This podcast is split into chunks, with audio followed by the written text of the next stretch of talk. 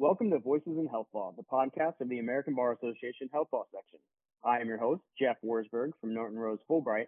My guests today are John Kelly of Barnes and Thornburg and Julie Nielsen of Berkeley Research Group. John, Julie, thank you so much for joining us. We appreciate you sharing your, your expertise and, and insights. Uh, why don't I turn it over to you to introduce yourself? Julie? Sure. Thanks, Jeff. It's great to be here today. I'm Julie Nielsen. I'm a managing director uh, with Berkeley Research Group in our Tampa office. And I spend the majority of my time working in the Medicare risk adjustment arena, um, which we're going to get into in much more detail today. So I think I will just leave it at that and turn it over to John. Great. Thanks, Julie. It's a pleasure, uh, Jeff and Julie, to always speak with you too. John Kelly. I am uh, chair of the healthcare practice at Barnes and Thornburg. In my prior life, I was at the Department of Justice for around a decade, where I finished my time there as the assistant chief for healthcare fraud. I've been in healthcare a long time. You know, everything from compliance to regulatory investigations and litigation. So, I've been fortunate to learn this area, and often learning, uh, Jeff. I'll tell you, at the hands of Julie and her colleagues at BRG and it's a great space to be in. And we're going to talk about why it's such an important space to be in. Terrific. And, and I should note BRG, a longtime sponsor of the section and the managed care interest group as well. So we appreciate their support. So before we begin, the ABA Managed Care Institute coming up October 11th and 12th in Chicago. Still plenty of time to register. Want to encourage everyone to, to join us for what will be a phenomenal two days. We're going to be previewing today your session, which is called The Future is Now Managed Care Enforcement Trends and Compliance Best Practices. So, your session's title indicates that this is no longer something that may happen in the future, but is something that health and plans and their counsel should be concerned about now. Can you elaborate on the areas of managed care where you're seeing an increase in government enforcement activity? Yeah, Julie, I guess I can start. And, and, well, first of all, I would encourage people to go to this conference. And, and it's true, it is now. You can pick your sort of catchy title. What you don't know will hurt you. The future is now whatever it is, but that's managed care. and, and, and look to the lawyers out there listening, if you want your career to crumble and just focus on fee for service, keep doing what you're doing. But if not, come to the Managed Care Institute with the ABA but but no it, it, what's so interesting about this area and, and julie knows this because she's heard me say it i stumbled into this area probably nine years ago and worked very closely with julie and her team on it. And i will tell you we didn't know much about it. Maybe 10 years ago it was a false claims act case and the prosecutors, I will tell you, struggled with it and ultimately declined to intervene because it was so challenging to understand this new world to them. The Relators Counsel didn't really understand the distinction between fee for service and managed care risk adjustment. And we were all learning on the fly. And now it's a very different ballgame. And it's a different ballgame because you have seen this massive transition of Medicare beneficiaries into the managed care Medicare Advantage risk adjustment space, right? Julie, I think what it, it, it's doubled in the last 10 years. Is that right? Right. Yes, it sure has. Yeah, we've been working in it, or I've been working in it for the past 13 years, I want to say. But yeah, so in managed care and government managed care, like we've seen this massive influx of attention from enforcement agencies on risk adjustment. And just for those of you listening who aren't that familiar with risk adjustment, Basically, risk adjustment is a way that Medicare Advantage plans are paid premiums by CMS to the plans to essentially cover the cost of medical services that are incurred by their members. Why is it called risk adjustment? Basically, the premiums are calculated based on at the individual member level and based on what's called the health status of the individual member. The health status is essentially determined by diagnosis codes that are submitted for those members on medical claims or encounters. And so essentially, the sicker the member, the higher the premium, and vice versa. The less sick the member, the lesser the premium. So if you even think back, you know, to fee for service, what does this mean with diagnosis coding when a diagnosis code affects payment? What it means is it opens the door to potential opportunities for overcoding or upcoding, whether intentional or unintentional, for providers and the Medicare Advantage plans that are involved. Yeah, and, and it's really been an evolution, Jeff, and I, and I think that's a great way to describe it because what we're seeing from an enforcement perspective, right? Again, going back a decade ago till today, everyone's just more sophisticated in terms of understanding it on the enforcement side, relator side, defense counsel, the government data analytics have gotten more sophisticated. A lot of false claims act cases in the last few years have been unsealed. I think there might be 26 or 28 unsealed we don't know how, how many, yeah. right? Am I right on that? I, I think it's 30. 30. 30.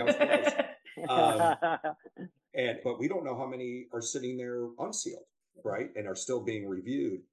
And what's interesting about it is now the government's coming out very publicly and talking about, hey, not only do we have these false claims act cases, but guess what? The criminal stuff is coming. You know, we're seeing it get more brazen, more egregious the conduct is getting more more damaging to the Medicare trust fund and to you know the, the intent that folks have. And again, we really do see this as the wave of the future, just not not just as a, a payer plan in terms of a system, but also in terms of the enforcement. So it's it's a really interesting time in this space. And so let's let's turn to that. And you you alluded to this a little bit already, but but what do you think it is that is driving the government interest in enforcement in this space? Yeah, I can I can start, John. I think it's twofold. First thing John already mentioned is just the immense growth in Medicare Advantage enrollment. I looked back at since 2010, um, which was the year that risk adjustment was actually fully implemented as part of the premium process. The Medicare beneficiaries have doubled they've gone from 25% of total Medicare beneficiaries to 50 just over 50% this year alone.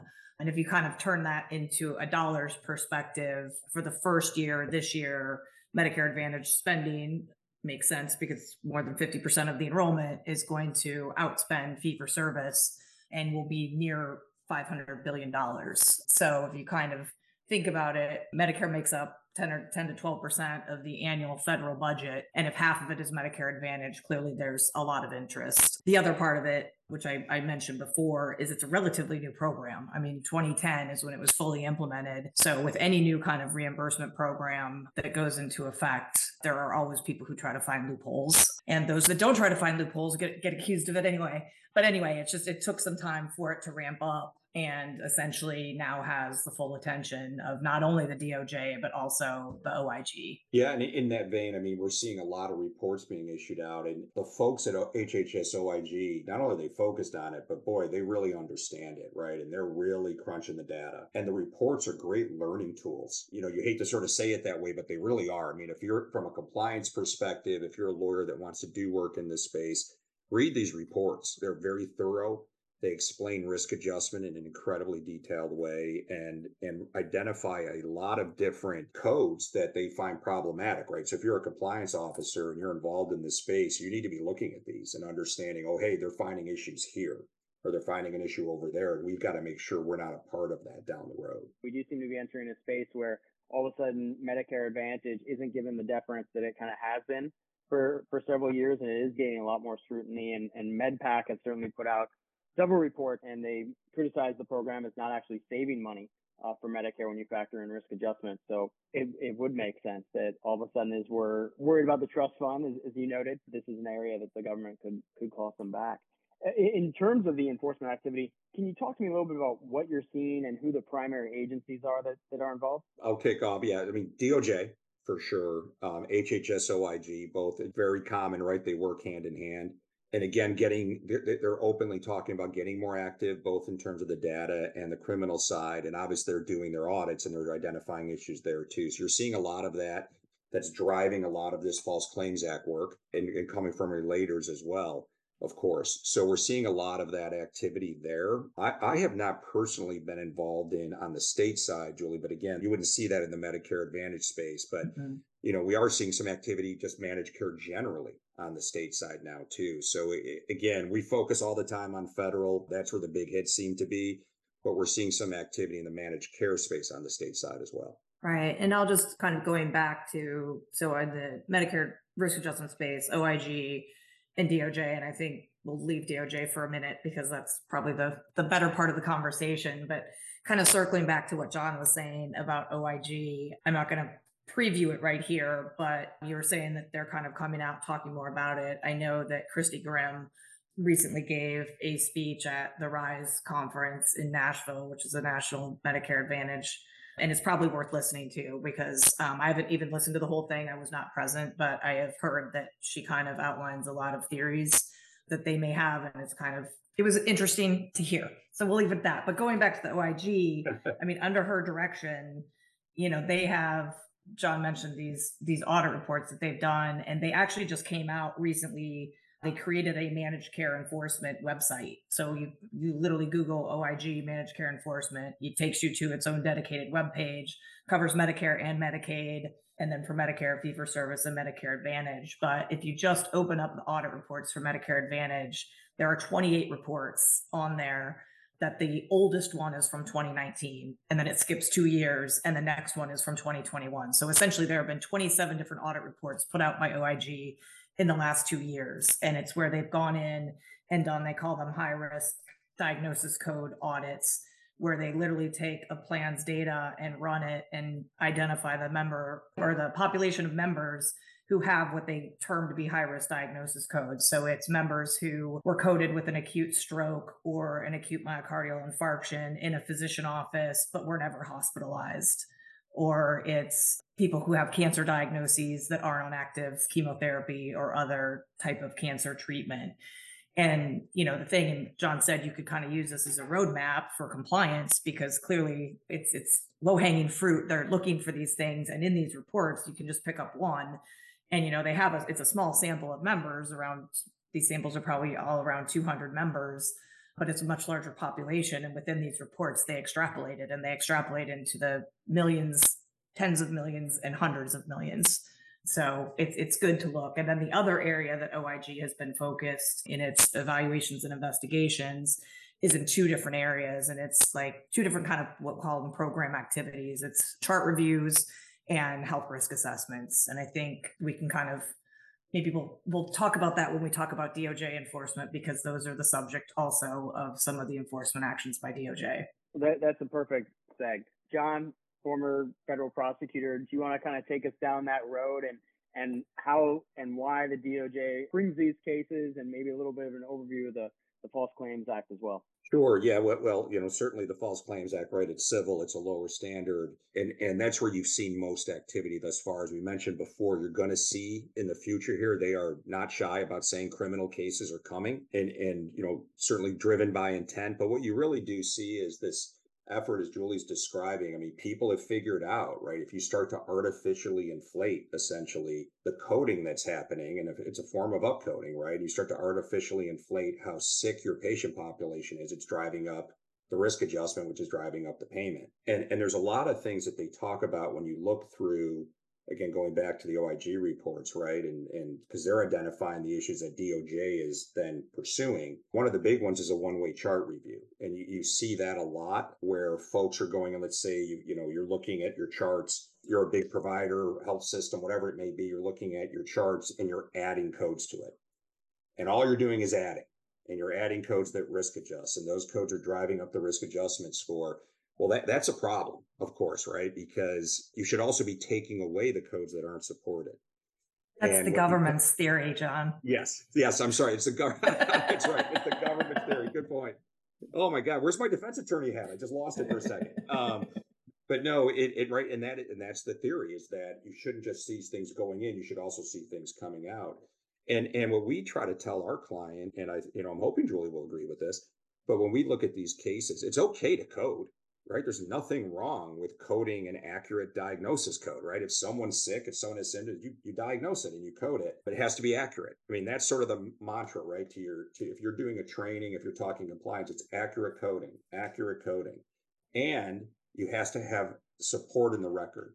And Julie touched on that, right? If you're a cancer patient, but you don't have anything in the record about chemotherapy treatment or any kind of drugs that you would normally see someone taking, that's a problem and they might look at that and say, "Nope, sorry, that's that's not a supported code." I mean, Julie, do you agree? With, I mean, I always feel like that's kind of the, the, the messaging, at least when we're talking to our clients, is really about okay to code, just make sure it's accurate and supported. Right, right, absolutely. And I think a key point for those listening who aren't incredibly familiar with risk adjustment, which is why there are such things as retrospective chart reviews of going back through provider charts and you know identifying conditions that were documented but weren't actually coded and then going ahead and, and coding and submitting those conditions is that the risk adjustment clock restarts on January 1st of every year. So if you're, you know, a Medicare member and on December 31st you have diabetes and COPD and chronic kidney disease, on January 1st you no longer have those things. So, you know, the plans, I mean, the whole goal of risk adjustment is to completely and accurately code your members so that you're able to cover the costs of their care and, you know, know what care they need. Because if they're not coded with it, you don't know that they necessarily have it. So you don't know what to provide to them.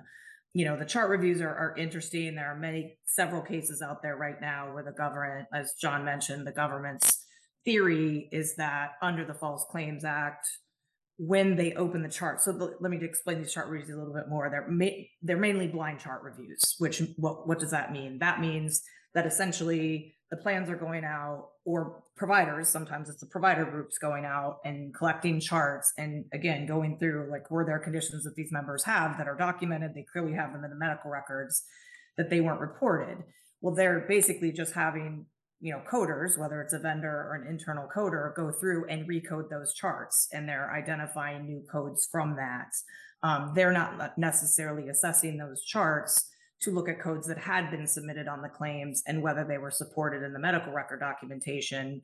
But they have many other compliance activities that do provider data validation reviews and other things where they are looking two ways. It's just as part of their retrospective chart review process. It might not be what is coined a two way look, and it's not required. I mean, it, it's interesting because in the Affordable Care Act, in risk adjustment in the Affordable Care Act, as part of the audits that the plans have to do themselves each year, they're required to do a two way review. But CMS has never required that for Medicare Advantage plans and has left it to the plans to basically determine what kind of risk adjustment activities and compliance activities you know they want to undertake yeah and, and julie i think in that vein too another great example of that right is addendum there's nothing wrong with using addendum right and coming in Not after the all. fact and doing that but this is another area where you've seen a number of cases where, where they're accusing folks of coming in and, and sort of recreating these addendum after the fact. And again, there's nothing wrong with that. Right. Um, so, so you know they're they're digging deep and looking, and and I do think I'll, I'll give my you know sponsorship to BRG here for a second. I mean, this is why, as a lawyer, I mean, we obviously do a lot of work in this space. As if you're a healthcare fraud lawyer, but you need someone like a Julie, right, who comes in who understands that data who understands how to crunch it and work with it and understands the chart review piece because at the end of the day you're getting down to the patient level when it comes to the coding it's not just oh hey we filed a fee for service claim and you know, oops we got an overpayment let's pay it back. It's way more complicated than that. And Julie, am i doing that justice? I hope i am. Yes absolutely. Yeah and, and some of it too is um, there's an, another few cases um, where the government is looking at um, diagnoses that were made in a home setting. So, um, as part of the Medicare Advantage plan, members are entitled to an annual wellness visit. And as part of that, they encourage a health risk assessment, which is essentially either bringing the member into the office to do it there or going to a member's home. And in the member's home, you can look at things like, you know, fall risk and screen them for all sorts of, of risks. And you go over their medications and reconcile those but there are you know some of the government's theories on that is that there are diagnoses that are being made in the home for the first time for a member that the government's position is that's impossible. Like this member how can you diagnose COPD in the home when there was no spirometry done or a chest x-ray or anything like that? And so it'll be interesting to see how those play out because those actually get those I, I think those clearly, I mean, based on the allegations, they go beyond coding to actually medical decision making, which will be very interesting to see how they play out because these are, you know, credentialed providers who are going to members' homes or bringing them in the office, assessing them for their conditions and making diagnoses. And, you know, the, the government is challenging that. Yeah, I think one of the interesting points that the OIG has raised about that too is what happens after you you go into their home and you code these things. Are you actually referring them to proper care? Right. Are you utilizing this data to help the beneficiaries, or are you literally just using it to to increase your your risk adjustment score? Exactly.